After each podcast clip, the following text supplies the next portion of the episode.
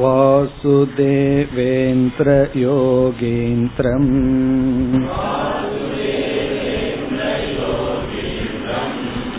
नत्वा ज्ञानप्रदं गुरुम्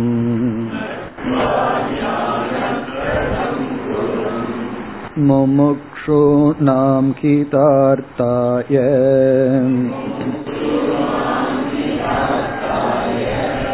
तत्त्वबोधो विधीयते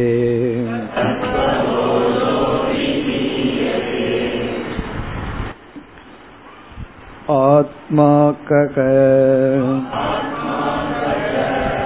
स्थूलसूक्ष्म कारणशरीरात् व्यतिरिक्तः पञ्चकोश अतीतः सन् अवस्थात्रयसाक्षी सच्चिदानन्दस्वरूपः सन् यस्तिष्ठति स आत्मा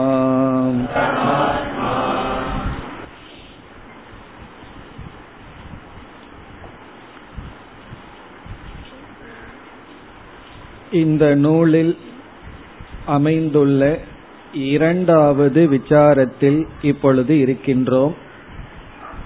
முதல் விசாரம் அதிகாரித்துவம் அல்லது சாதன சதுஷ்டய சம்பத்தி. என்னென்ன தகுதிகள் நாம் அடைய வேண்டும்? அந்த தகுதிகளுடன் விசாரத்தில் ஈடுபட வேண்டும். இரண்டாவதாக ஜீவ விசாரம் மூன்றாவதாக சிருஷ்டி அல்லது ஈஸ்வரன் நான்காவதாக ஜீவ ஈஸ்வர சம்பந்தம் அல்லது மகா வாக்கியம் ஐந்தாவதாக பிரயோஜனம். இந்த ஞானத்தின் பலன். இதில் நாம் ஜீவ விசாரத்தில் இப்பொழுது இருக்கின்றோம். தத்துவ விவேகம் என்றால் என்ன? என்ற கேள்விக்கு ஆத்மா சத்தியம் ததன்ய அதற்கு வேறாக உள்ள அனைத்தும் மித்தியா. இதுதான் தத்துவ விவேகம் என்று சொல்லப்பட்டது. அதாவது சத்திய மித்தியா விவேகம். இது உண்மை இது பொய் என்கின்ற விவேகம். கயிற்றை பார்த்து பாம்பு என்று தவறாக புரிந்துள்ளோம். இங்கு என்ன தத்துவ விவேகம் என்றால் இதுதான் கயிறு பாம்பாக தெரிந்தது என்னுடைய பிரமை தோற்றம் உண்மையல்ல என்று அந்த இடத்தில் எது சத்தியம் எது மித்தியா? பாம்பு மித்தியா கயிறானது சத்தியம். அதே போல ஆத்மா என்ற ஒன்று சத்தியம் அதற்கு வேறாக உள்ள இருக்கின்ற அனைத்தும் மித்தியா. இப்படி சொன்னவுடன் மாணவனுடைய மனதில் அப்படி என்றால் ஆத்மா என்றால் என்ன? என்ற ஒரு கேள்வி வருகிறது. அதுதான் இங்கு ஆத்மாக்காக.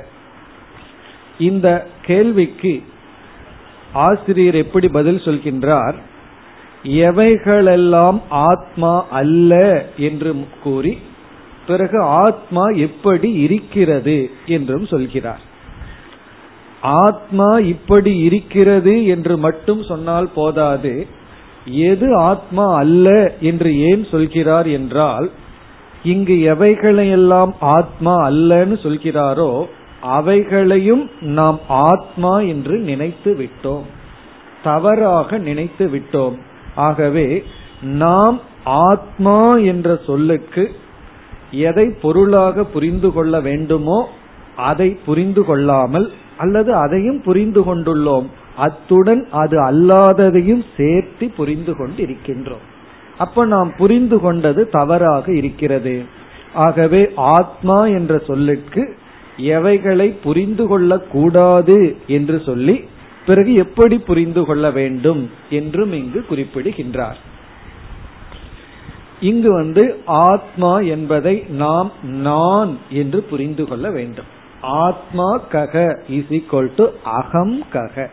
ஆத்மா என்றால் என்ன என்ற கேள்விக்கு நான் என்றால் என்னங்கறத சொல்றதை விட நான் யார் அப்படி புரிந்து கொள்ள வேண்டும். ஆத்மாங்கிறத நான் நாம் பொருள்படுத்தி கொள்ள வேண்டும்.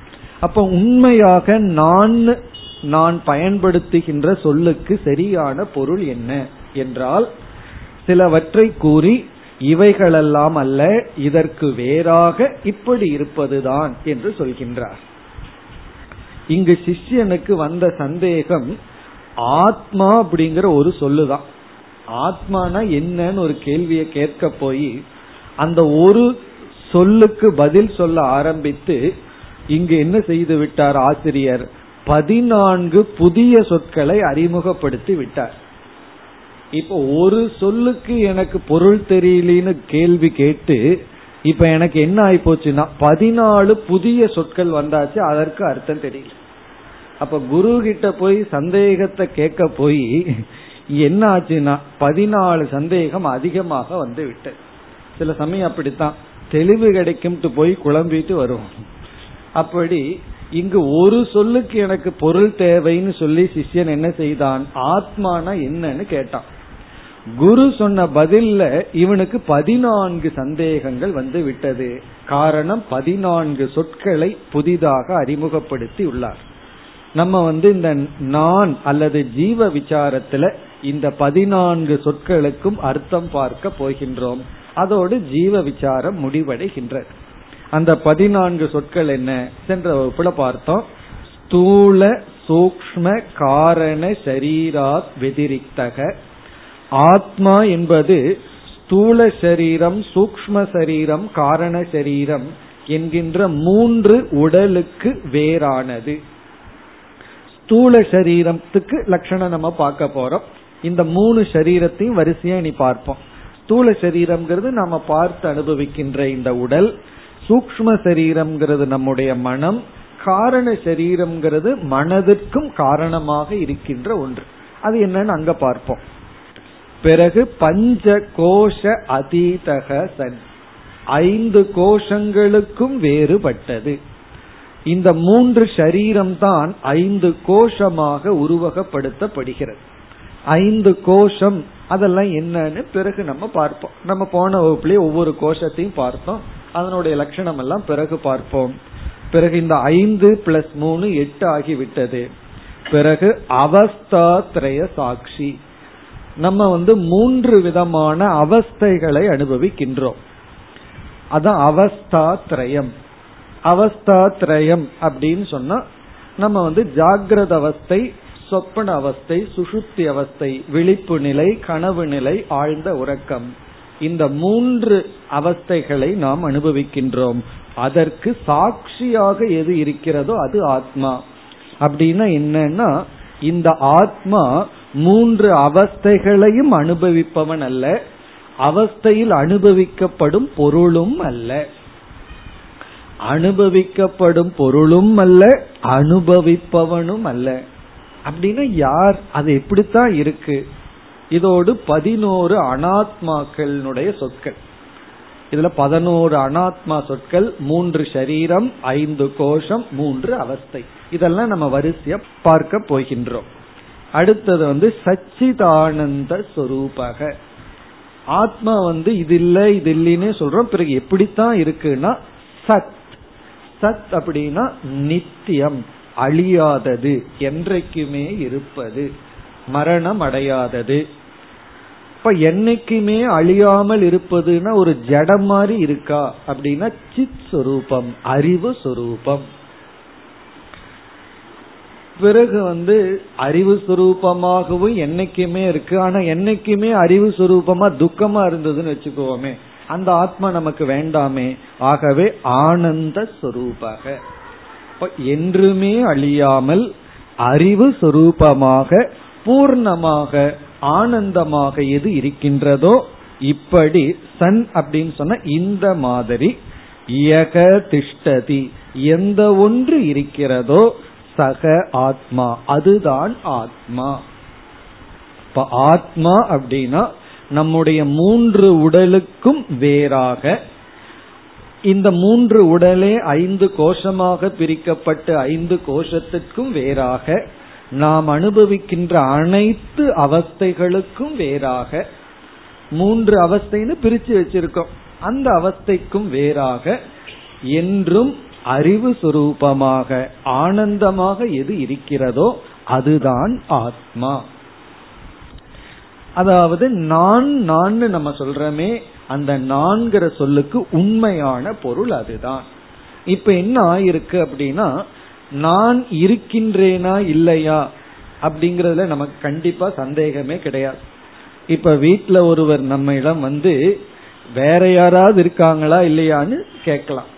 நம்மையே பார்த்து நீங்க இருக்கீங்களா அப்படின்னு கேட்க மாட்டேன். அப்படி கேட்டாலும் நான் வந்து இல்ல வீட்டுல கேட்டு சொல்றேன் அப்படி சொல்ல மாட்டேன். நான் இருக்கின்றேங்கிறதுக்கு இட் இஸ் செல்ஃப் எவிடென்ட் அடுத்த கேள்வி நம்ம கிட்ட கேட்கிறார். நீங்க வந்து உணர்வு பூர்வமாக அறிவு பூர்வமாக இருக்கிறீர்களா அப்படின்னு. உண்மையிலேயே அப்படி கேட்க மாட்டார். அவர் நம்ம அறிவு பூர்வமா இருக்கிறோங்கிறதுனாலதான் நம்ம கிட்ட பேசிட்டே இருக்க ஜடத்தை போல இருந்தோம் அப்படின்னா நம்ம கிட்ட பேச மாட்டார். அப்ப நான் இருக்கிறேங்கிறதுல சந்தேகம் இல்லை. பிறகு என்ன சந்தேகம்னா நான் வந்து கொஞ்ச நாள் தானே இருக்கேன். எனக்கு டேட் ஆஃப் பர்த் இருக்கு. டேட் ஆஃப் டெத்தும் வரப்போகுது. அப்ப நம்ம மனசுல என்ன எண்ணம் அப்படின்னா நான் இருக்கின்றேன் சத் அப்படிங்கறதுல சந்தேகம் இல்ல. அது நம்ம தெரிஞ்சிருக்கோம். எப்படிப்பட்ட சத்? அதுலதான் பிரச்சனை. பிறகு எது மரணத்தை அடைய போகிறது? ஸ்தூல சரீரம். இந்த உடல் அழியும் பொழுது நானும் அழிந்து விடுகின்றேன். அப்ப நம்ம அந்த சத்த புரிஞ்சிருக்கோம். சரியா புரியல. சத்த புரிஞ்சிட்டு வேற எதையோ அந்த சத்துக்குள்ள போட்டு தப்பா புரிஞ்சிருக்கோம். அதே போல சித் அதே போல ஆனந்தம். ஆகவே இந்த சச்சிதானந்த சுரூபத்தை நம்ம வந்து வேக அறகுறையா புரிஞ்சிருக்கோம். அதை நம்ம தெளிவா புரிஞ்சுக்கிறது தான் தத்துவ விவேகம். இப்ப இந்த வரி இருக்கே ஆத்மா என்றால் என்ன? அப்படிங்கறதுக்கு சுருக்கமா பதில் பார்த்துட்டோம். இனி நாம என்ன செய்ய போறோம்? இந்த பகுதியில பார்த்த ஒவ்வொரு சொற்களுக்கும் சுருக்கமான லட்சணத்தை பார்க்க போகின்றோம் விளக்கத்தை பார்க்க போகின்றோம் சிஷ்யனை கேள்வி கேட்க போகின்றான். இதுல வந்து ஒவ்வொரு சொல்லையா எடுத்துட்டு வரிசையாக கேள்வி கேட்க போகின்றான். அப்படின்னா என்ன? இந்த சொல்ல குரு சொல்லும் போது சிஷ்யன் கேட்டிருக்கான்னு அர்த்தம். அதனாலதானே கரெக்டா சந்தேகம் வருது. சிஷ்யன் சந்தேகம் கேட்கும் பொழுதே குருவுக்கு புரிஞ்சிடும் அதாவது எந்த அளவுக்கு கேட்டுள்ளான் அப்படிங்கிறது. இப்ப வரிசையாக சிஷ்யனுடைய கேள்வி வரப்போகின்றது முதல்ல ஸ்தூல சரீரம்னா என்ன சூக்மம்னா என்ன காரணம்னா என்ன பிறகு அஞ்சு கோஷங்கள் மூன்று அவஸ்தைகள் சச்சிதானந்தம்னா என்ன அது வரிசையாக இனி நாம் பார்க்க போகின்றோம் அடுத்தது வந்து ஸ்தூல சரீரம்னா என்ன என்பது கேள்வி அடுத்த பகுதியை பார்ப்போம் स्थूलशरीरं किम् पञ्चीकृत पञ्चमहाभूतैः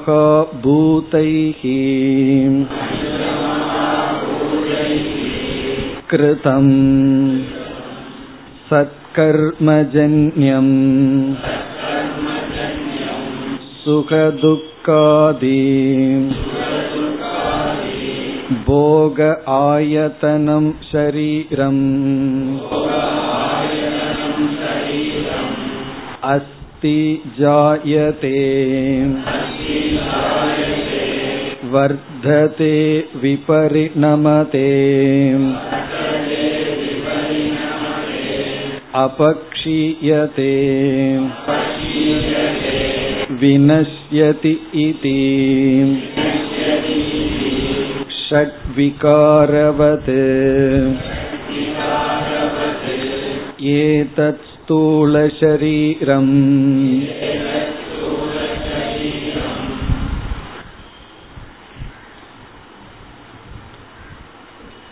ஸ்தூல சரீரம் கிம் ஸ்தூல சரீரம் என்றால் என்ன ஷரீரம் என்ற சொல்லுக்கு பொருள் சீரியமான சுவாவம் சீரியமான சுவாவம்னா எது அழியக்கூடியதோ அது சரீரம்.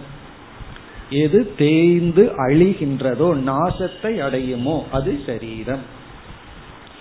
உடல் அப்படின்னு சொன்னாவே அதுக்கு அழியக்கூடியது என்பது பொருள். இந்த அழியக்கூடிய தன்மையுடைய உடலில் அழியக்கூடாது என்ற எதிர்பார்ப்புக்கு பேர் தான் மோகம் அறியாமை. இப்ப சரீரம் அப்படின்னா அழியக்கூடியது. இப்ப ஸ்தூல சரீரம் ஸ்தூலம்னா மிக மிக தெளிவான கிராஸ் அப்படின்னு சொல்றோம். ஸ்தூலம்னா மிக தெளிவான தெரிகின்ற ஸ்தூலமான பருமனுடைய. அது எதை குறிக்கின்றது? நம்முடைய உடலை குறிக்கின்றது. பார்த்து அனுபவிக்கக்கூடிய உடலை குறிக்கின்றது. இப்ப அந்த ஸ்தூல சரீரத்திற்கு இங்கு சில விளக்கங்கள் வருகின்றது முதலில் பஞ்சீகிருத பஞ்சமகா பூதைகி கிருதம் சத்கர்மஜன்யம் அதற்கு அடுத்ததை பார்ப்போம். சுக துக்காதி போக ஆயத்தனம் சரீரம். இந்த சரீரத்துக்கு மிக சுருக்கமான ஒரு இலக்கணம் முதல் லட்சணம் ஆயத்தனம். ஆயத்தனம் அப்படின்னா இருப்பிடம் வீடு அப்படின்னு அர்த்தம். ஆயத்தனம்னா இருப்பிடம் வீடு. அதாவது ஒரு இடத்துல இருக்கிற அந்த இடத்துக்கு பேரு ஸ்தானத்துக்கு பேரு ஆயத்தனம். சரி எதற்காக எதனுடைய இருப்பிடம்? போக ஆயத்தனம். போகத்துக்கு இருப்பிடமாக இருப்பது. இங்க போகம்ங்கிற சொல்லுக்கு அனுபவம் அப்படின்னு அர்த்தம். இப்ப போக ஆயத்தனம்னா அனுபவத்துக்கோர் இருப்பிடம். அதாவது அந்த இடத்துல இருந்துதான் நாம் அனுபவிக்க முடியும். அனுபவத்தை பெற முடியும். எப்படிப்பட்ட அனுபவங்கள்? சுக துக்க ஆதி. சுகம் துக்கம் முதலிய அனுபவங்களை அனுபவிக்கக்கூடிய ஒரு இடம் அது சரீரம். ஆதி எக்ஸெட்ரால வந்து சுகம் துக்கம் மானம் அபமானம் குளிர் வெப்பம் இப்படிப்பட்ட இருமைகள். அதாவது விதவிதமான அனுபவங்கள். விதவிதமான அனுபவங்கள். எல்லா அனுபவங்களும். அதுல வந்து சுக துக்கம் எக்ஸெட்ராங்கிற சுகம் துக்கம் பிறகு வந்து குளிர் வெப்பம் இப்படிப்பட்ட அனுபவங்கள். இப்ப சுகம் துக்கம் முதலிய போகம்னா இந்த இடத்துல சாதாரணமா போகம்னா என்ஜாய்மெண்ட்னு சொல்லுவோம். இந்த இடத்துல என்ஜாய்மெண்ட்னு சொன்னா அனுபவம். ஈவன் துக்க அனுபவம் சுக அனுபவம் மான அனுபவம் அபமான அனுபவம் இப்படிப்பட்ட அனுபவம் வருவதற்கான இருப்பிடம். போக ஆயத்தனம் சரீரம். அதாவது ஒரு வீடு போல அப்படின்னு சொல்லி இங்க சொல்கின்றார். நம்ம வந்து வீடு கண்டிப்பா தேவை. அந்த வீட்டில் இருந்துதான் நம்ம வாழ்க்கைய மேற்கொள்கின்றோம். அதே போலதான் இந்த உடல் அப்படிங்கிறது வீடு. ஒரு வீட்டை போல. சரி இந்த வீடுன்னு சொன்னா வீட்டு வீடு வேறு வீட்டுக்குள் வசிப்பவர்கள் வேறு. யார் இந்த உடலுக்குள் வசிக்கிறார்கள்? அது நம்ம அடுத்ததுல பார்ப்போம். நம்முடைய சூக்ம சரீரம் நம்முடைய மனம். நம்முடைய மனமானது இந்த வீடாகின்ற உடலில் வசிக்கின்றது. ஏன் உடல்ல வசிக்கணும்னா அப்பொழுதுதான் அனுபவம் கிடைக்கும். இந்த உடல் மூலமாகத்தான் இந்த உலகத்தோடு நாம் அணுக முடியும் உறவு வைக்க முடியும். இந்த உடலை விட்டுட்டோம் அப்படின்னா வெளியிருக்கிற உஷ்ணத்தை நம்ம அனுபவிக்க முடியாது. வெளி இருக்கிற குளிர்ச்சியை அனுபவிக்க முடியாது சப்தத்தை அனுபவிக்க முடியாது ரூபத்தை அனுபவிக்க முடியாது உலகத்தையே நம்ம அனுபவிக்க முடியாது. இந்த ஸ்தூல சரீரத்தில் இருக்கிற அபிமானத்தை எடுத்துட்டோம் அப்படின்னா ஸ்தூல பிரபஞ்சமே நம்மை விட்டு சென்று விடும் நீங்க வந்து இந்த உடல்ல மீது அபிமானம் வைக்கவில்லை முழுமையா இந்த உடம்பு மேல் இருக்கிற பற்றை நீக்கி விட்டீர்கள் என்றால் இந்த உலகமும் சென்று விடுகிறது. அது எப்படி தெரியுதுன்னா ஆழ்ந்த உறக்கத்துல என்ன நடக்கின்றது? நம்முடைய மனம் இந்த உடம்பின் மீது இருக்கின்ற அபிமானத்தை பற்றை எடுத்து விடுகிறது. எடுத்துட்டு காரண நிலையில போய் ஒடுங்கி இருக்கு. அப்ப நமக்கு உலகமும் இல்லை. அப்ப இந்த உலகம் வரணும்னு சொன்னா இந்த உடல் மூலமாகத்தான் வர முடியும். அதனாலதான் இந்த ஸ்தூல சரீரத்துக்கு முதல் விளக்கம் சுகதுக்கம் முதலிய அனுபவங்களுக்கான இருப்பிடம். அப்படின்னா இதன் மூலமாகத்தான் அனுபவத்தை பெற முடியும். சுகதுக்காதி போக ஆயத்தனம் சரீரம். இந்த சரீரம் எதற்கு பயன்படுதுங்கிறது இந்த லட்சணம் இந்த விளக்கம். போகத்தை அல்லது அனுபவத்துக்கு காரணம். நம்ம எந்த ஒரு அனுபவம் வரணும்னு சொன்னாலும் இந்த உடல் மீது நமக்கு அபிமானம் வேண்டும் அல்லது உடல் மூலமாகத்தான் நமக்கு அனுபவம் கிட்டும். இது ஒரு விளக்கம். இப்ப சுகதுக்காதி போக ஆயத்தனம் சரீரம். இனி இரண்டாவது விளக்கம். முதல் சொல்ல எடுத்துக்கொள்வோம். பஞ்சீகிருத பஞ்சமகா பூதைகி கிருதம். இது எதை குறிக்கின்றதுனா இந்த உடல் எதனால் உருவாக்கப்பட்டது? எதனால் இந்த உடல் உருவாக்கப்பட்டது? அந்த கருத்து இங்கு குறிப்பிடப்படுகிறது. இப்போ ஒரு நகையை நம்ம பார்த்தோம் அப்படின்னா அடுத்த கேள்வி கேட்போம் இது என்ன நகை அப்படின்னு கேட்போம். என்ன நகைன்னா என்ன? இது தங்கத்துல செய்யப்பட்ட நகையா? அல்லது ரோல்டு கோல்டா? அல்லது வெள்ளியில செய்யப்பட்டதா? அல்லது பித்தளையா? ஈயமா? அப்படி எதனால் உருவாக்கப்பட்டது? அப்படிங்கிற கேள்விக்கு இங்கு பதில் வருகின்றது. சுருக்கமா சொன்னா இந்த உலகம் எதனால் உருவாக்கப்பட்டிருக்கின்றது? இந்த உலகத்துல ஐந்து பூதங்களை நாம் பார்க்கின்றோம். வேதாந்தத்துக்கு புதுசா வந்த உடனே அஞ்சு பூதம் இந்த உலகத்தில் இருக்கான்னா பயந்துருவார்கள். அது என்ன பூதம் பேய் பெசாசினா பூதம் அப்படிங்கிறது எல்லாம் வேதாந்த சாஸ்திரத்துல பயன்படுத்திருக்கின்ற வார்த்தை. பூதம் அப்படின்னா ஒரு மெட்டீரியல் ஒரு தத்துவம். இப்ப ஐந்து பூதம் அப்படின்னு சொன்னா முதல் பிருத்திவி பூமி ஸ்தூலமானது கல்லு மண்ணு இவைகளெல்லாம் ஸ்தூலமானது. பிறகு இரண்டாவது நீர் தண்ணீர் அது ஒரு பூதம் அதாவது திரவமா இருக்கு. மூன்றாவது வந்து காற்று. காற்றுங்கிறத நம்ம பார்க்கிறோம் நமக்கு தெரியும். நான்காவது வந்து அக்னி நெருப்பு. ஐந்தாவது வந்து ஆகாசம் ஸ்பேஸ் இப்படி அஞ்சு பூதம் இருக்கு. இந்த ஐந்து பூதத்துல இந்த உலகமானது உருவாக்கப்பட்டிருக்கு. இந்த உலகத்துல நம்ம அஞ்சு புதத்தை பாக்கிறோம் அதாவது ஆகாசம் ஸ்பேஸ் ஆகாசம்னா வெட்ட வெளி. பிறகு வந்து காற்று பிறகு நெருப்பு நீர் பிருத்திவி. இந்த உடலும் இந்த ஐந்து நாள் ஆனது. அதுதான் இங்க சாரம். இந்த உடல்லையும் இந்த அஞ்சு இருக்கு. அதாவது நம்முடைய ஸ்தூலமான பகுதி இருக்க எலும்பு தசை இதெல்லாம் பிருத்திவி தத்துவம். பிறகு ரத்தம் நீர் ஓட்டம் பிளட் எல்லாம் இருக்கு. அது நீர் தத்துவம். பாடியில் இருக்கிற அந்த வாட்டரை எடுத்துட்டோம்னு வச்சுக்குவோமே என்ன தெரியுமா? நம்ம அப்படியே பவுடரா கீழே விழுந்துருவோம். இந்த நீர் இருக்கிறதுனாலதான் அந்த ஷேப்லயே இருக்கு. பிறகு நமக்கு தெரியுது காற்று உள்ள போயிட்டு வந்துட்டு இருக்கு காற்று இருக்கு. பிறகு உஷ்ணமும் நமக்கு இருக்கு. ஒருவர் உயிரோடு இருக்காங்களா இல்லையான்னு உஷ்ணத்தை பார்த்து கண்டுபிடிச்சிருவோம். தொட்டு பார்ப்போம். அது வந்து சில்லுன்னு இருந்தது உஷ்ண பாடியில் இல்லைன்னா ஆள் இல்லைன்னு அர்த்தம். அப்படின்னா நம்ம பாடி ஒரு டெம்பரேச்சரை மெயின்டைன் பண்ணிட்டு இருக்கு நைன்டி எயிட் பாயிண்ட் ஃபோர்னு சொல்றமல்ல. அப்போ பாடியில ஒரு உஷ்ணம் இருக்கு. பிறகு நம்ம வந்து ஒரு ஸ்பேஸ ஆக்குப்பை பண்ணிட்டு இருக்கோம் நம்ம ஒரு இடத்த பிடிச்சிட்டு இருக்கோம் அதனாலதான் போனோடனே இடம் காலியாச்சுன்னு சொல்லுவார்கள். நம்ம போயிட்டோம்னு வச்சுக்குவோமே இடம் காலியாச்சு. அல்லது வந்து வயிற்றுல ஆகாசம் இருக்கிறதுனால தானே பசிக்குது. உள்ள எல்லாம் இட்லி எல்லாம் உள்ள போகுது. அப்ப நம்ம உடல் வந்து ஐந்து பூதங்களினுடைய சேர்க்கை. மரணம் அடைந்தாலும் என்ன ஆகுதுன்னா இந்த அஞ்சு பூதம் அஞ்சு பூதத்தோடு கலந்து விடுகிறது. இந்த பாடியை எப்படி டிஸ்போஸ் பண்ணாலும் அந்தந்த பூதத்தோடு கலந்து விடுகிறது. சாஸ்திரமானது எப்படி இந்த சிருஷ்டி இந்த கிரியேஷன் தோன்றியதுங்கிறத பற்றி பேசும் பொழுது கடைசியா தோன்றியது நாம பார்த்து அனுபவிக்கிற இந்த பஞ்ச பூதங்கள் இந்த உலகத்தில் இருக்க இந்த ஐந்து பூதங்கள். பிறகு சாஸ்திரம் என்ன சொல்கிறது?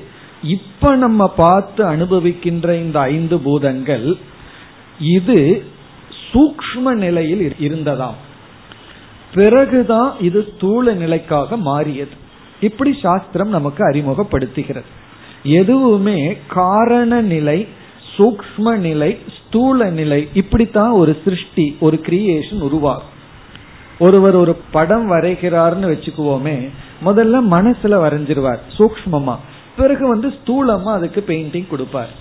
அதே போல நம்ம பார்த்து அனுபவிக்கிற ஆகாசம் பிறகு வாயு காற்று நெருப்பு நீர் பூமி இதுவே சூக்மமான நிலையில இருந்து பிறகு ஸ்தூல நிலைக்கு மாறியது. ஸ்தூல நிலைக்கு மாறியதைத்தான் நம்ம அனுபவிக்கிறோம். அப்படி மாறியதுதான் நம்ம உடலாக மாறி இருக்கிறது. அப்ப நம்ம என்ன சொல்லலாம்? பஞ்சபூதங்கள் இரண்டு நிலையில் இருந்தன அல்லது இருக்கின்றன.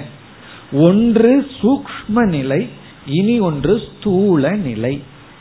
ஸ்தூல நிலைன்னு சொன்னா நம்ம ரொம்ப இந்த இடத்துல திங்க் பண்ணி கஷ்டப்பட வேண்டாம். இப்ப அனுபவிக்கிறதுக்கு ஸ்தூல நிலைன்னு சொல்றோம். இதுவே நம்ம அனுபவிக்க முடியாத நிலையில சூக்ம நிலைன்னு சொல்றோம். இப்போ ஒரு வரைபடம் வரைபவர் ஒரு பெயிண்டர் வந்து மனசுக்குள்ள ஒரு பிக்சரை இருந்தா அது சூக்ம நிலை. அதே வெளியே வரைஞ்சிட்டாருன்னா அது ஸ்தூல நிலை. அப்படி இந்த பஞ்சபூதங்கள் ஸ்தூல நிலை. இது இப்படி இல்லாததுக்கு முன்னாடி இருக்கிற ஸ்டேஜ் சூக்ம நிலை.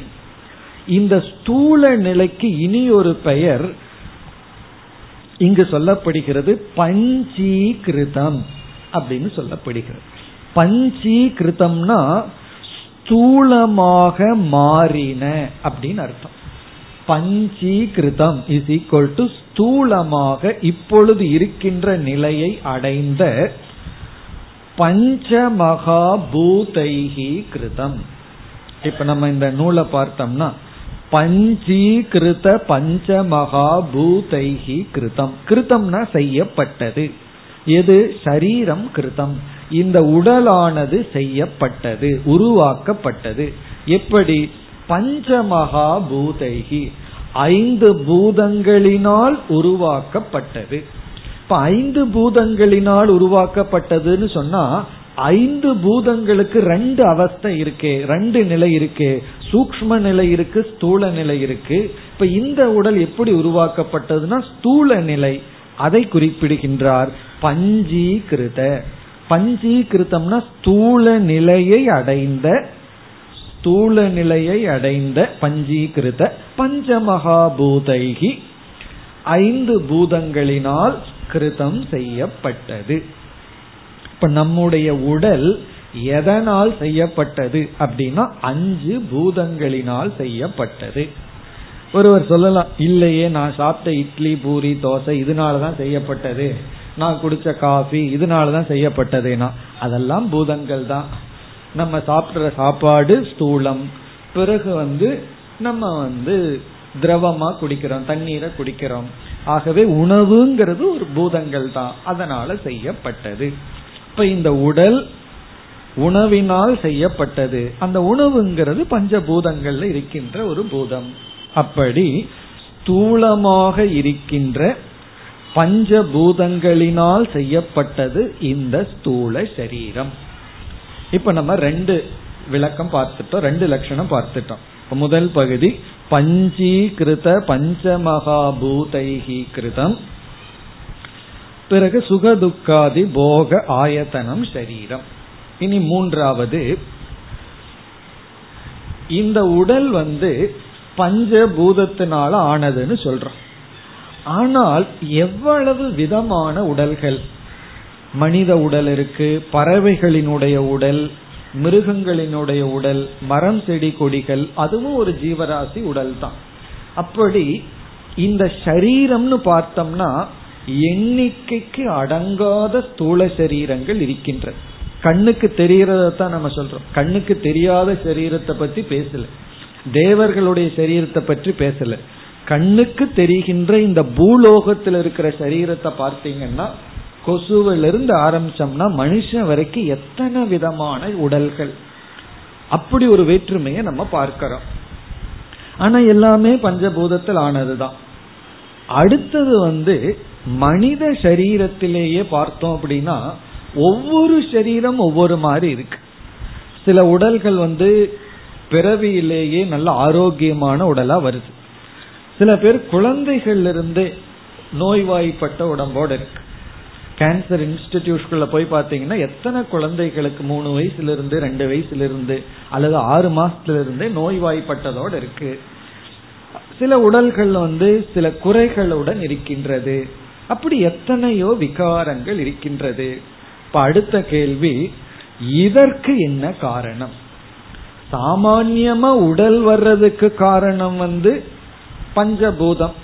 இப்ப பஞ்சபூதத்துல பகவான் இந்த ஜென்மத்துல நம்ம மனுஷனா படைச்சு அதே பஞ்சபூதத்தை வச்சு அடுத்த ஜென்மத்துல நாலு காலில் ஓடுற மாதிரி படைக்கலாம் பகவான். அதுவும் அதுவும் பஞ்சபூதத்திலான ஒண்ணு தானே நம்ம ஏன் மிருகமா பிறக்கல? இந்த பிறவையில மனுஷனா இருக்கோம்.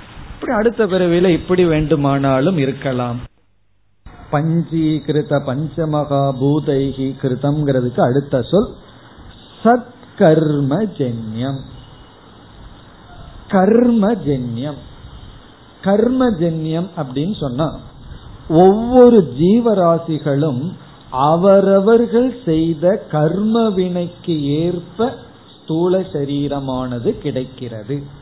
கர்மத்தினால் ஸ்தூல சரீரம் உருவாகின்றது. கர்ம அப்படிங்கறது சத்த பிறகு பார்ப்போம். ஃபர்ஸ்ட் கர்ம ஜென்யம். ஜென்யம்னா நமக்கு கிடைச்ச இந்த ஸ்தூல சரீரம். நமக்கு எப்படிப்பட்ட உடம்பு கிடைச்சிருக்கு அப்படிங்கிறது நம்முடைய கர்மத்தினுடைய பலன். கர்மத்தினுடைய பலன்னா நாம் செய்த தர்ம அதர்மமான செயல்களினுடைய விளைவு. ஒருவர் வந்து நன்கு உழைத்து பணம் சம்பாரிச்சு வீடு கட்டுறார். இப்ப அந்த வீடு எதனுடைய பலன்? நம்ம என்ன சொல்றோம்? கர்ம பலன். அவர் செய்த உழைப்பு அந்த உழைப்பிலிருந்து அவர் ஊதியத்தை எடுத்து அதை ஒழுங்கா சேவிங்ஸ் எல்லாம் வச்சு ஒழுங்கா அதை பாதுகாத்து ஆடம்பரமா எல்லாம் செலவு பண்ணாம தனக்குன்னு ஒரு வீடு கட்டுறார். அப்படி அந்த வீடானது எந்த அளவுக்கு கட்டியிருக்கார்? ஏன்னா இப்ப வீடுன்னு சொன்னாவே எல்லாம் ஃபர்ஸ்ட் ஆரம்பமே எத்தனை பெட்ரூம் அப்படித்தான் கணக்கு. தூங்குறதுல தான் ஆரம்பமே ஆரம்பி அப்படி இப்ப அஞ்சு பெட்ரூம் ஆறு பெட்ரூம் மூணு பெட்ரூமோட வீடு கட்டுறாருன்னு வச்சுக்கோமே அது எதை குறிக்கின்றதுன்னா அது அவருடைய கர்மத்தினுடைய பலன். அவரவங்க எவ்வளவு உழைச்சிருக்காங்களோ உழைக்க சந்தர்ப்பம் கிடைச்சு அதை சேவ் பண்ணி வீடு வாங்குறாங்க. அதே போல இந்த ஜென்மத்துல ஒரு ஜீவனுக்கு இந்த உடலுக்குள் வசிக்கின்ற ஒரு ஜீவன் ஒரு ஒரு ஜீவாத்மா என்ன கர்மத்தை பண்ணி இருக்கின்றானோ அந்த கர்மத்தின் அடிப்படையில தான் கிடைச்சிருக்கு. அது இந்த ஜென்மத்துல பண்ணல. ஏன்னா அந்த ஜென்மம் உடல்ல பண்ணி கொண்டிருக்கின்றான். இதற்கு முன்னாடி ஜென்மத்துல எத்தனையோ ஜென்மங்கள்ல செய்த ஒரு கர்மத்தினுடைய விளைவு. அப்ப இதுல இருந்து நம்ம உடலை வந்து குறை சொல்லக்கூடாது. காரணம் என்ன? நம்ம சம்பாரிச்சு வாங்கினதுதான். சில சமயங்கள்ல அம்மா அப்பா ரொம்ப சம்பாரிச்சு பையனுக்கு கொடுத்துட்டு போயிருப்பான். பிறகு அவன் என்ன பண்ணுவான்? அந்த சொத்தை எல்லாம் அழிச்சிருவான். அதே போல நம்மளே என்ன செஞ்சிருப்போம்? போன பிறவியில நல்ல கர்ம வினையினால ஆரோக்கியமான உடம்போட வந்திருப்போம். ஏதோ இன்வெஸ்ட்மெண்ட் நல்லா தான் இருந்திருக்கு. பிறகு என்ன பண்ணிருப்போம் இந்த பிறவியில சாப்பிட்ற சாப்பாடு பிறகு நம்முடைய பழக்க வழக்கங்கள் அதனால என்ன செய்யலாம்? உடலை நம்ம கெடுத்துக்கலாம். உடலுக்கு அழிவை நாம் ஏற்படுத்தி கொள்ளலாம். அல்லது சற்று நோய்வாய்ப்பட்ட உடலோடையே வந்திருக்கலாம். இங்கு இருக்கின்ற நடந்துக்கிற விதத்துல அதை நம்ம ஓரளவுக்கு பாதுகாத்து வைத்திருக்கலாம். அப்படி எந்த ஜென்மம் கிடைக்குது? மனித ஜென்மம். மனிதனையே ஆண் சரீரம் பெண் சரீரம்னு பிறகு வேற எத்தனையோ ஜென்மங்கள் இதெல்லாம் எதன் அடிப்படையில்னா நம்முடைய கர்மத்தின் அடிப்படையில் கிடைக்கின்றது. பிறகு இங்கு இனி ஒரு வார்த்தையை போட்டிருக்காரு சத் சத்கர்ம ஜென்யம் அப்படின்னு சொல்லி. இந்த சத் அப்படிங்கிற வார்த்தைக்கு பொருள் நல்ல அப்படின்னு அர்த்தம். நல்ல கர்மத்தினுடைய பலன். இப்ப இது எதை குறிக்கின்றதுன்னு சொன்னா மனித ஜென்மத்தை இது இங்கு குறிப்பிடுகின்றது. ஏன்னா இந்த உபதேசம் வந்து ஒரு மனிதன் இனி ஒரு மனிதனுக்கு தான் உபதேசிப்பாங்கிறதுனால இதை சொல்ற. காரணம் என்ன? மனுஷன் தானே சாஸ்திரம் கேட்க முடியும். ஆகவே சத்கர்ம ஜென்யம்னு மனித உடலை மட்டும் இங்கு குறிப்பிடுகின்றார். சத்தை எடுத்துட்டீங்கன்னா கர்ம ஜென்யம்னா காமன். எல்லா ஜீவராசிகளுக்கும் அவங்களுடைய கர்ம வினையின் அடிப்படையில தான் உடல் கிடைக்கின்றது. ஆனா மனுஷனுக்கு மட்டும் ஒரு புண்ணியம் இருந்தாதான் மனித ஜென்மம் நமக்கு கிடைக்கின்றது. அரிது அரிது மானிடராய் பிறத்தல் அரிதுன்னு படிச்சிருக்கிறோம் அல்லவா?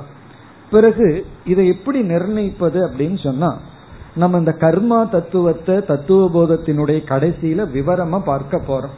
கர்மா தீரியே ரொம்ப விளக்கமா பார்ப்போம். இங்க மிக சுருக்கமா இந்த இடத்த புரிஞ்சுக்கிற அளவு பார்த்தோம் அப்படின்னா நமக்கு ஏற்கனவே ஒரு ஜீவனுக்கு ஒரு ஜீவனுடைய பேர்ல கர்ம வினைகள் ரொம்ப கூடி இருக்கின்றதாம். பாப புண்ணியம் ரொம்ப இருக்கான் அதுல ஏதோ ஒரு பாப புண்ணியம் மட்டும் வெளிப்படுகிறது. ஒரு ஒரு செட் நம்ம கிட்ட எத்தனையோ செட் ஆஃப் கர்மம் இருக்கு. அதுல ஒரு செட் மட்டும் வெளிப்படுது.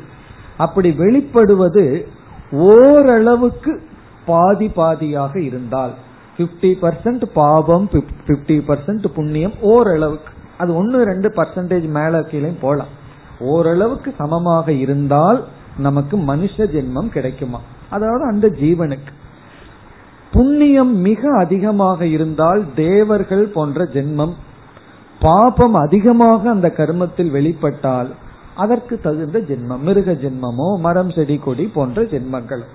அப்படி இங்கு சத்கர்மம் அப்படின்னா ஏதோ புண்ணிய கர்மம் இருந்ததுனாலதான் நமக்கு மனித ஜென்மம் கிடைத்துள்ளது. பிறகு அந்த மனித ஜென்மத்துக்குள்ளேயே எத்தனையோ வேற்றுமைகள் அதுவும் நம்முடைய பாப புண்ணியத்தினுடைய விளைவு. இந்த கர்மா தீரி வந்து பல பேர் என்ன நினைக்கிறார்கள் கர்ம தத்துவம் தலையெழுத்துன்னு சொல்லி நம்மளைய பொறுப்பில்லாம ஆக்கும் அப்படின்னு. தவறு அது. கர்ம தத்துவம் வந்து அனைத்துக்கும் நாம தான் பொறுப்பு அப்படிங்கிற ஒரு கருத்தை புகட்ட வர்ற தத்துவம். யாரையும் நாம் பிளேம் பண்ணக்கூடாது நிந்திக்க கூடாது கர்மா தீரியினுடைய டீச்சிங் உபதேசமே அனைத்துக்கும் நான் தான் பொறுப்புன்னு மற்றவர்களை குறை சொல்றத நீக்கி எனக்கே நான் பொறுப்பெடுத்துக்கிறது தான் கர்ம தத்துவத்தினுடைய உபதேசத்தின் சாரம். அப்ப சத்கர்ம ஜென்யம்னா நாம செய்த கர்மத்தினுடைய விளைப்படி நமக்கு உடல் கிடைத்துள்ளது.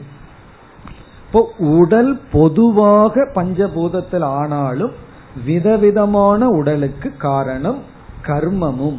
அப்ப என்ன சொல்லலாம்? நம்ம உடல் எதன் அடிப்படையில் தோன்றுகிறது அப்படின்னு சொன்னா பஞ்சபூதம் உபாதான காரணம் பிறகு நம்முடைய கர்மம் நிமித்த காரணம். நம்முடைய கர்ம நிமித்தமாகவும் பஞ்சபூதங்களை உபாதானமாகவும் கொண்டு இந்த ஸ்தூல சரீரம் நமக்கு கிடைக்கின்றது. ஸ்தூல சரீரத்தின் ஆயுளும் நமக்கு இவ்விதத்தில் கிடைக்கின்றது. இப்ப இதுவரைக்கும் நம்ம மூணு கருத்து பார்த்திருக்கோம்.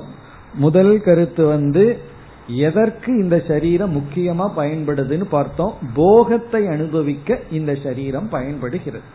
அடுத்த கேள்வி போகத்தை தான் ஏன் அனுபவிக்கணும்னா கர்ம வினையை நாம் தீர்க்க வேண்டும். கர்ம வினையெல்லாம் தீர்க்கணும்னா உலகத்தோட அனுபவம் வரணும். அதற்கு இந்த உடல் தேவை. இரண்டாவது எதனால் செய்யப்பட்டது? அதை நம்ம பார்த்தோம் பஞ்சபூதத்தினால். பிறகு இந்த வேற்றுமைக்கு என்ன காரணம்? அவரவர்களுடைய கர்ம வினை இனி அடுத்தது நான்காவது இறுதியாக இந்த உடலினுடைய தன்மை நேச்சர் இந்த உடல் என்ன தன்மையை உடையது? எதற்கு பயன்படுது? எதனால் செய்யப்பட்டது? ஏன் வேற்றுமைகள்? இதற்கு பதில் பார்த்துட்டோம். என்ன தன்மை உடையது? இந்த உடலினுடைய நேச்சர் என்ன? தன்மை என்ன? இதை எதற்கு படிக்கிறோம் அப்படின்னா ஒரு பொருளுக்கு என்ன தன்மை இருக்கோ சுரூபம் இருக்கோ அதை நம்ம மாற்ற முடியாது. அப்படின்னு என்ன அந்த தன்மையை புரிஞ்சுட்டு அதை அப்படியே அக்செப்ட் பண்ணிக்கிறது தான் நம்முடைய புத்திசாலித்தனம். அப்ப இந்த உடலினுடைய தன்மை என்ன? அப்படின்னு சொன்னா இங்கு தன்மையாக ஷட் விகாரம் என்று சொல்லப்படுகிறது. ஷட் அப்படின்னா ஆறு விகாரம்னா மாற்றம். இந்த உடல் ஆறு விதமான மாற்றத்திற்கு உட்பட்டது. இது இந்த உடலினுடைய தன்மை. சுருக்கமா சொன்னா விகாரவது விகாரத்துடன் கூடியது. விகாரம்னா மாறிக்கொண்டே இருப்பது மாற்றத்திற்கு உட்பட்டது. இந்த உடல் வந்து மாறிக்கொண்டே இருக்கும் மாற்றத்திற்கு உட்பட்டது. நாம அதையும் விரும்புறோம் உண்மையிலேயே. நம்ம பிறந்த நாள் அன்னைக்கு எப்படி இருந்தோமோ அப்படியே இருக்க விரும்புறோமா? அதே நாள் இருக்கணுமா? ஆனா சில பேர்த்துக்கு வயசு மட்டும் கூடக்கூடாதுன்னு அது எப்படியோ? வயசு வந்து சில பேர் எனக்கு வயசு இருபத்தஞ்சுன்னு பத்து வருஷமா சொல்லிட்டு இருப்பாரு. அப்படின்னு வயசு கூடக்கூடாதுன்னு ஆசை. ஆனாலும் அப்படியே இருக்கக்கூடாது. அப்படியே இருக்கு. அந்த உடல் வந்து என்னைக்குமே மாறிக்கொண்டே இருக்கின்றது. அந்த மாற்றம் ஆறாக பிரிக்கப்படுகிறது. நம்ம இதுக்கு உள்ள எக்ஸ்ட்ராவா ஒரு பத்தை சேர்த்தலாம். ஆற மூணா பிரிக்கலாம். எப்படி வேணாலும் பண்ணலாம். சாஸ்திரத்துல கொடுக்கிற உதாரணம் ஆறு. இது ஆறுங்கிறதுல முக்கியத்துவம் கிடையாது. நீங்க அதை பத்தா பிரிச்சுக்கலாம் மூணா மாத்திக்கலாம் எப்படி வேணாலும் செய்யலாம். ஆனா பொதுவா இங்கு ஆறு விகாரம். அந்த ஆறு விகாரத்தை சொல்லி இந்த விகாரம்னா மாற்றம். இப்படிப்பட்ட மாற்றத்தை உடையதுதான் இந்த ஸ்தூல சரீரத்தின் தன்மை நேச்சர் என்னென்ன விகாரம்? வரிசையா இப்பொழுது பார்ப்போம். முதல் அஸ்தி. அஸ்தி அப்படின்னா கர்ப்பவாசம் கர்ப்பத்தில் இருத்தல். தாயினுடைய கர்ப்பத்தில் இருத்தல். அது வந்து நம்முடைய உடலினுடைய முதல் நிலை அஸ்தி. அதாவது வெளித்தோற்றத்திற்கு வராத நிலையில் இருத்தல் அஸ்தி. இரண்டாவது மாற்றம் நம்முடைய உடம்புக்கு வர்ற இரண்டாவது மாற்றம் ஜாயதே பிறத்தல். இரண்டாவது ஜாயதேன பிறத்தல். கர்ப்பத்தில் இருக்கும் பொழுது ஒரு விதத்துல உடம்பு இருக்கு. பிறகு பிறந்த உடனே இந்த உலகத்திற்கு வருகிறது. கர்ப்பத்திலிருந்து வெளியே வருதல் பிறத்தல் ஜாயதே. மூன்றாவது வர்ததே வளர்தல். பிறந்த குழந்தையினுடைய வளர்ச்சி ரொம்ப வேகமா இருக்கும். நம்ம அதை பார்க்கலாம். வளர்தல். மூன்றாவது வளர்தல். இந்த வளர்ச்சிய நம்ம வந்து ஒரு இருபது வயசு இருபத்தஞ்சு வயசு வரைக்கும் எடுத்துக்கலாம். பிறந்த குழந்தையில நம்ம அந்த ஹைட் வந்து ஒரு ஸ்டேஜ் வரைக்கும் வளர்ந்துட்டே போறோம். அப்படியே வளர்ந்துட்டு போறது இல்லை ஒரு ஸ்டேஜ் மேல அந்த ஹைட் நின்றுது அதே போல ஒவ்வொரு உறுப்புகளும் வந்து ரொம்ப வேகமா வளர்ந்துட்டு வருது. ஒவ்வொரு ஸ்டேஜ் வந்தோடனே அது அப்படியே நின்று விடுகிறது. அந்த வளர்தல் தான் வர்த்ததே. நான்காவது விபரிணமதே. விபரிணமதேனா வளர்ச்சி இல்லை ஆனால் மாற்றம் இருக்கின்றது. உடல்ல வளர்ச்சி இருக்காது ஆனா மாறி கொஞ்சம் ஒரு மாறிக்கொண்டே வரும். ஆள் மாறிட்டாருன்னு சொல்றமல்ல அப்படியே ஒரு மாற்றம் உடல்ல வரும். விபரி நமதே பொதுவா இது வந்து ஒரு இருபது வயசுக்கு மேல ஒரு நாற்பது வயசுக்குள்ள பார்த்தீங்கன்னா ஆள் எந்தும் வளர்ந்திருக்க மாட்டார். ஆனா இன்னும் கொஞ்சம் மாற்றம் இருக்கும் அவருக்குள்ள சில மாற்றங்கள் எல்லாம் இருக்கும். அடுத்தது என்னன்னா அபக்ஷீயதே. அபக்ஷீயத்தைனா தேய்வு ஏற்பட ஆரம்பித்து விடும். மேபி ஒரு ஃபார்ட்டி ஃபார்ட்டி ஃபைவ் மேல. அது ஒவ்வொரு உறுப்புக்கும் ஒவ்வொரு வயசு இருக்கு. அந்தந்த வயசுல அந்தந்த உறுப்பு தேய்வை அடைந்து விடும். அதுவும் இயற்கை. அபக்ஷீயத்தை நம்ம உடம்பு இருக்கிற எல்லா உறுப்புகளும் ஒரு வயசுல வந்து தேய்வை ஆரம்பிப்பதில்லை. ஒவ்வொரு இடத்து இடத்துக்கு ஒவ்வொரு வயசு இருக்கு. இப்ப டாக்டர்ஸ் என்ன சொல்றாங்க? நாற்பது வயசுக்கு மேல கண்ணுல சில பார்க்கிற சக்தி குறையும்பாங்க. அப்படி ஒவ்வொரு உறுப்புகளும் ஒவ்வொரு ஏஜ்ல வந்து அதனுடைய சக்தி குறைய ஆரம்பித்து விடும் தேய ஆரம்பித்து விடும். முட்டி தேய ஆரம்பிச்சிடும் ஒரு ஸ்டேஜுக்கு மேல. அதுக்குள்ள இந்த கிரீஸ் ஒன்னு இருக்குமே அதெல்லாம் தேய ஆரம்பிச்சிடும் அப்படி அப்படி ஒவ்வொரு ஸ்டேஜில் பார்த்தோம் அப்படின்னா ஒவ்வொரு தேய்வு நமக்கு வரும். பிறகு எவ்வளவு தூரம் தேஞ்சிட்டே போறது? அமாவாசை வரணும் அல்ல அது அடுத்தது. வினஷ்யதி. வினஷ்யதினா மரணம். இறந்து விடுதல். அதுக்கு மேல அங்க தேயறதுக்கு ஒண்ணு இல்ல. ஆள் அப்படியே போயிருவேன் வினஷ்யதினா மரணம். ஈதி ஷட் விகாரவது. இவ்விதமான ஆறு விகாரத்துடன் கூடியது. அது என்னன்னா ஏதத் ஸ்தூல சரீரம். இதுதான் ஸ்தூல சரீரம். அதாவது இருத்தல் அத்திய வந்து கர்ப்பத்தில் இருத்தல் ஜாயத்தை இரண்டாவது பிறத்தல் மூன்றாவது வளர்தல் நான்காவது விபரிணமதை மாற்றத்தை அடைதல் ஐந்தாவது அபக்ஷியத்தை தேய்தல் ஆறாவது வினஷ்யதி மடிதல் இறத்தல் இப்ப இந்த ஆறு விதமான மாற்றத்தையும் இந்த ஸ்தூல உடல் கண்டிப்பாக அடையும். இதுல விதிவிலக்கு கிடையாது. இதெல்லாம் கொஞ்சம் பேசிக் நாலேஜ நமக்கு தேவை. பகவானே உடல் எடுத்தாலும் கிருஷ்ணரே எடுத்தாலும் அல்லது ராமரே ஆகட்டும் அவரும் இந்த ஆறுக்குள்ள போகணும். இல்ல பகவான் மட்டும் தனக்கு எக்ஸப்ஷன் வச்சுக்குவாரான்னா அதுதான் பகவான். அப்படி வச்சுக்க மாட்டார். நமக்குன்னு நமக்கு ஒரு சட்டம் இனி ஒருத்தருக்கு சட்டம் வச்சுக்கோ பகவான் எடுத்துட்டோம் அப்படின்னா அவரே மனித உடல் எடுத்தா அவரும் இந்த ஆறுக்கு உட்பட்டுத்தான் ஆக வேண்டும். அதுல வந்து சந்தேகம் கிடையாது. இல்லையே சில யோகிகள் எல்லாம் ரொம்ப வருஷம் இருக்காங்களே. மேபி யோகத்துல வந்து கொஞ்சம் எக்ஸ்ட்ராவா இருக்கலாம். ஒருவர் எழுதினார் எப்படி காயகல்பம் எல்லாம் சாப்பிட்டு பத்தாயிரம் வருடம் இருத்தல் அப்படின்னு புஸ்தகம் எழுதினார். இப்ப அவர் எங்கேனா அவர் இல்லையே. அதுல இருந்து என்ன தெரியுதுன்னா யாரும் இந்த உலக நியதியை மாறி போக முடியாது. இந்த உலக நியதியை மாறினாதான் ஆன்மீகம்ங்கிறது. உலக நியதிக்குள்ள இருக்கிறது தான் இருக்கும் இது பகவான் ஏற்படுத்திய நியதி. இப்ப ஸ்தூல சரீரம் சொன்னா அது அழியக்கூடியதுதான். இல்லையே சில மகான்கள் எல்லாம் ஜீவ சமாதின்னு அதெல்லாம் சொல்கிறார்களே உயிரோடையே அவங்கள புதைச்சி வச்சிருக்கோம் அவர்கள் அப்படியே இருக்கிறார்களேன்னு சொன்னா அதெல்லாம் நம்ம எப்படி புரிந்து கொள்ள வேண்டும்னா ஒரு பக்திக்காக அல்லது சாதாரண மக்களுக்காக ஒரு பக்தி சிரத்தை வரட்டும்னு சொல்றதே தவிர அதுல உண்மை அப்படியே கிடையாது.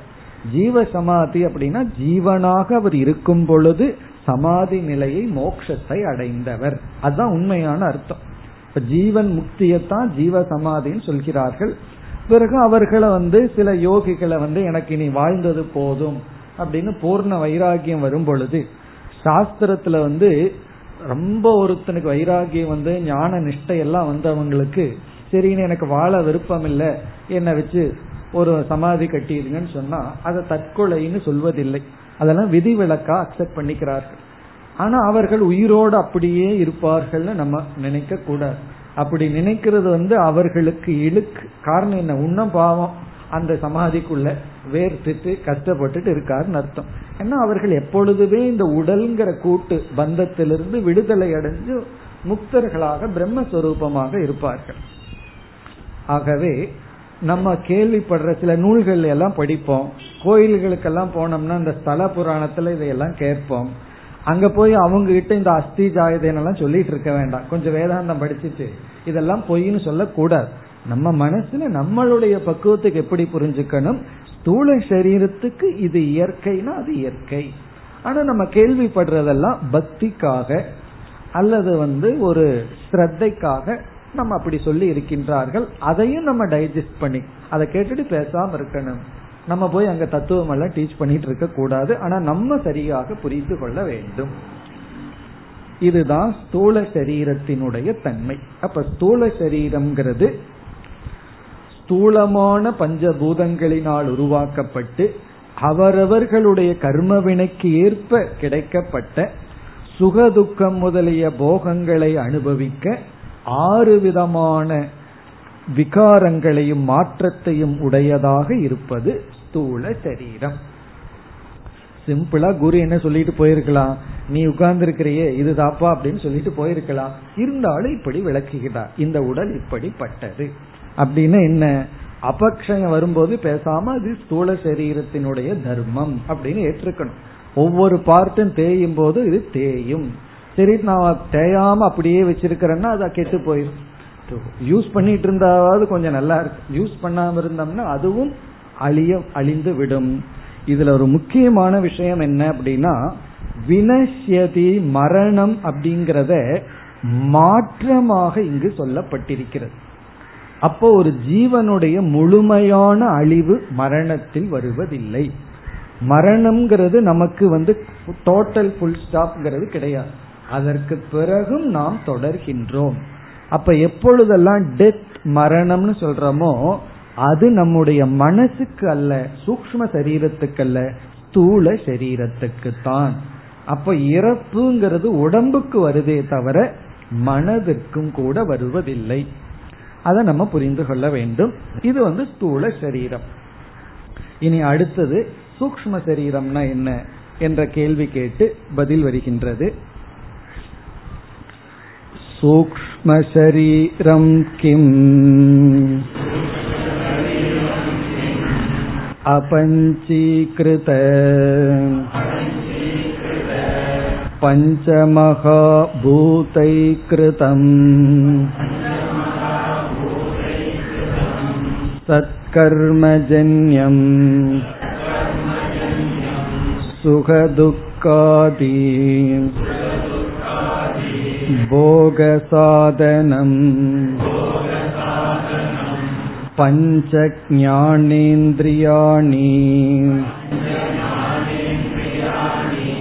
पञ्चकर्मेन्द्रियाणि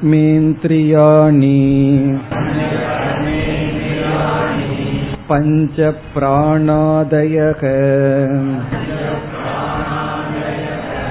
मनश्चैकम् बुद्धिश्चैका एवम् सप्तदशकलाभिः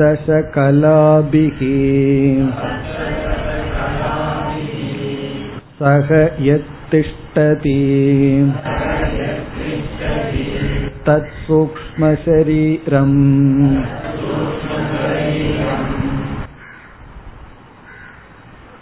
சூக்ம சரீரம் கிம் சூக்ம சரீரம் என்றால் என்ன அதான் கேள்வி இங்கு அதற்கு பதில் வருகின்றது ஸ்தூல சரீரத்தை போலயே இங்கு பதில் வருகிறது ஸ்தூல சரீரத்துல நான்கு கருத்துக்களை பார்த்தோம் அதே போலதான் இங்கும் பதில் வருகின்றது. சுருக்கமா சூக்ம சரீரம் அப்படிங்கறத நம்ம வந்து நம்முடைய மனம் அப்படின்னு புரிந்து கொள்ளலாம். ஆனா மனம் மட்டுமல்ல இதை படிச்சா நமக்கு தெளிவாயிடும். ஒவ்வொரு ஜீவனுக்கும் ஸ்தூல உடல் இருப்பது போல சூக்ம சரீரமும் இருக்கின்றது. சூக்ம சரீரம் இருக்குன்னு சொல்கிறீர்களே நான் பார்க்கவில்லையே அப்படின்னு சொன்னா பார்க்க முடியாத காரணத்தினாலதான் அதற்கு பேர் சூக்ம சரீரம்னு வச்சிருக்கு. இப்ப எனக்கு மனசு இருக்கு அப்படிங்கிறது எனக்கு தெரியும். இனி ஒருவருக்கு மனசு இருக்குங்கிறது அவருக்கு தெரியும். ஆனா அவர் மனசை நான் பார்க்க முடியாது. அவர் என்னுடைய மனசை பார்க்க முடியாது. இருந்தாலும் நம்ம எல்லோருக்கும் மனசு இருக்கு. சூக்மமான மனம் இருக்குங்கிறது நமக்கு தெரிகிறது. அதுதான் சூக்ம சரீரம். இனி இந்த சூக்ம சரீரத்துக்கான விளக்கம் எல்லாம் இதுல இருக்கு. எதனால் செய்யப்பட்டது எதற்கு பயன்படுகிறது சூக்ம சரீரத்திலேயே மனதிற்கு மனம் வேறுபாடு இருக்கிறது. இந்த கருத்தெல்லாம் இங்கு வர இருக்கின்றது. அதே போல முதல் பகுதியில கடைசி முதல் வரியில கடைசி அதாவது அபஞ்சீகிருத பஞ்சமகா பூதை கிருதம் சத்கர்மஜன்யம்ங்கிறதுக்கு அடுத்த பகுதி சுக துக்காதி போக சாதனம். அதை எடுத்துக்கொள்வோம் ஸ்தூல சரீரத்தை பார்க்கும்போது சுகதுக்காதி போக ஆயத்தனம்னு பார்த்தோம். அதே சொற்கள் ஆயத்தனம்ங்கிற இடத்துல சாதனம் அப்படின்னு இங்கு சொல்லப்பட்டுள்ளது. சுகம் துக்கம் முதலிய அனுபவத்துக்கான இருப்பிடம் முன்ன பார்த்த ஸ்தூல சரீரம். இங்க வந்து சுகம் துக்கம் முதலிய அனுபவத்துக்கான சாதனம். இங்க சாதனம் என்றால் கரணம் இன்ஸ்ட்ருமெண்ட் கருவி என்று பொருள்.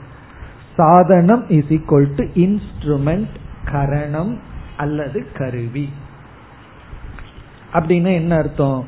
சுகம் துக்கம் முதலியவைகளை அனுபவிக்க ஒரு கருவியாக இருப்பது நம்முடைய சூக்ம சரீரம். இவைகளை அனுபவிக்க ஒரு இடமாக இருப்பது ஸ்தூல சரீரம். கருவியாக இருப்பது சூக்ம சரீரம். அப்ப சூக்ம சரீரத்துக்கு ஸ்தூல சரீரத்துக்கு என்ன வித்தியாசம்னா ஸ்தூல சரீரம்ங்கிறது இருப்பிடம். அதுல அதன் மூலமா நம்ம வெளிப்படுறோம். எது அதிலிருந்து வெளிப்பட்டு அனுபவிக்குதுன்னா சூக்ம சரீரம்.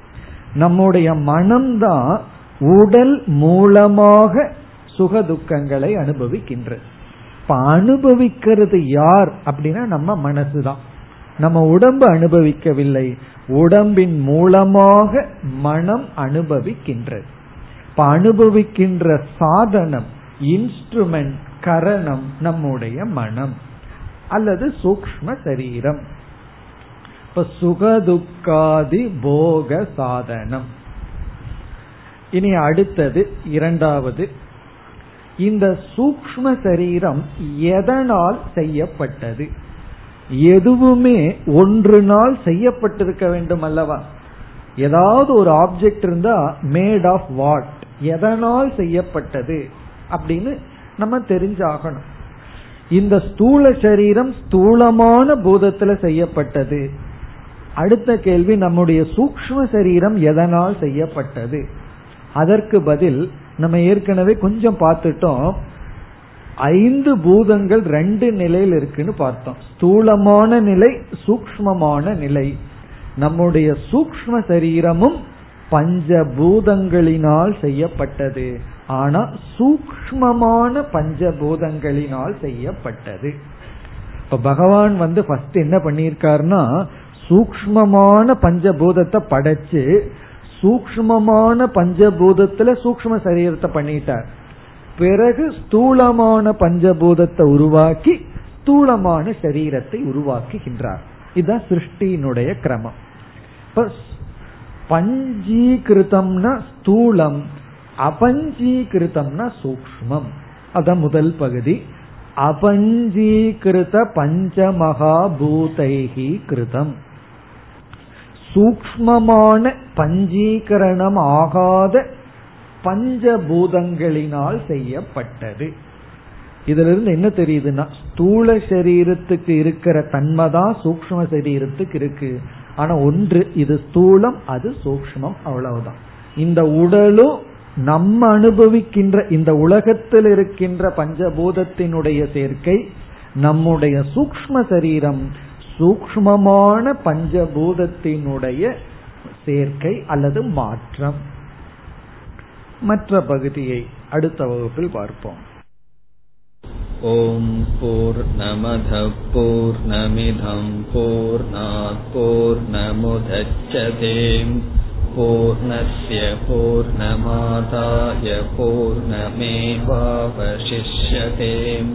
போர் போர் நமுதச்சதேம் பூர்ணய